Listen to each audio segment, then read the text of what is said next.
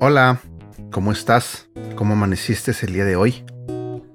Espero que bien. El día de hoy vamos a hablar de un tema que se titula Protección contra la debilidad. Antes de comenzar quiero hacer una pequeña oración.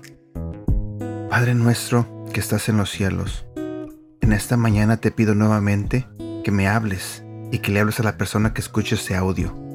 Queremos aprender más de ti, Señor Necesitamos aprender más de ti, Señor. Necesitamos tu presencia en nuestras vidas, Señor. También quiero pedirte perdón, Señor, en esta mañana por cada pecado que hemos cometido, por cada equivocación que hemos tenido. Gracias por perdonarnos y por amarnos incondicionalmente, Señor. En el nombre de tu Hijo Jesús. Amén. Protección contra la debilidad. Fuerza no es sinónimo de templanza y Sansón pagó un alto precio por aprender esta diferencia. Aunque Sansón tenía el poder otorgado por Dios para ser el hombre más fuerte del mundo, fue derrotado por una debilidad personal. Un día Sansón fue a Gaza, donde vio a una prostituta. Entonces entró para pasar la noche con ella. Al pueblo de Gaza se le anunció, Sansón ha venido aquí, así que rodearon el lugar y toda la noche estuvieron al acecho junto a la puerta de la ciudad. Se quedaron quietos durante toda la noche diciéndose, lo mataremos al amanecer. Jueces capítulo 16 versículo 1 y 2.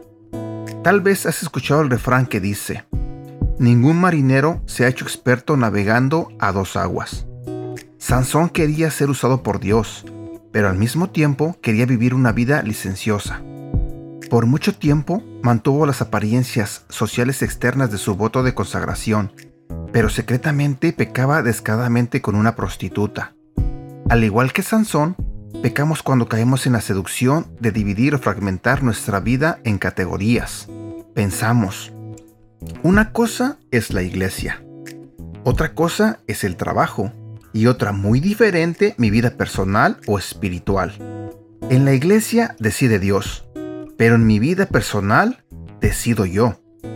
En Colosenses capítulo 3, versículo 3, las escrituras aseguran lo siguiente, pues ustedes han muerto a esta vida, y su verdadera vida está escondida con Cristo en Dios, lo cual indica que para Dios todas las categorías o espacios de nuestra vida son importantes, y Dios en Cristo reclama por todas ellas.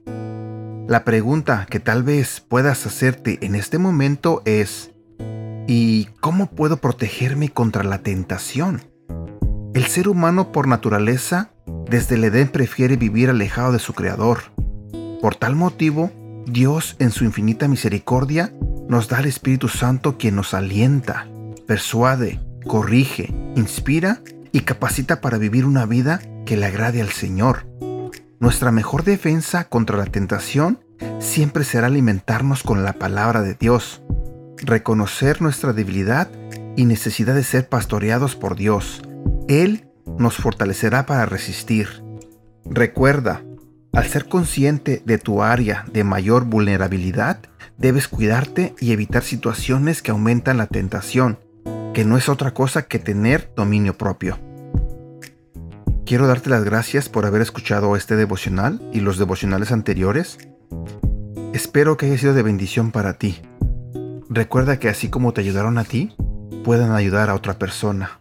Así que te pido que me ayudes a compartirlos.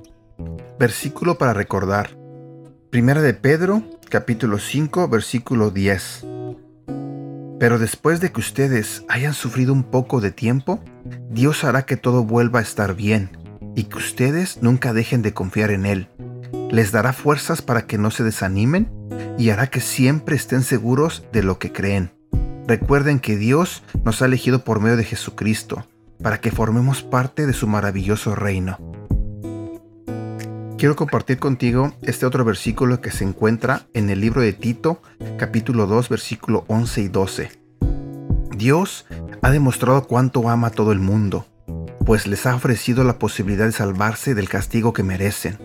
Ese amor de Dios nos enseña que debemos dejar de hacer el mal y no desear lo malo de este mundo.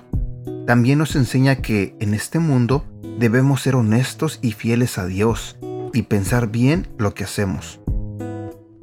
Nuevamente quiero darte las gracias por escuchar este devocional.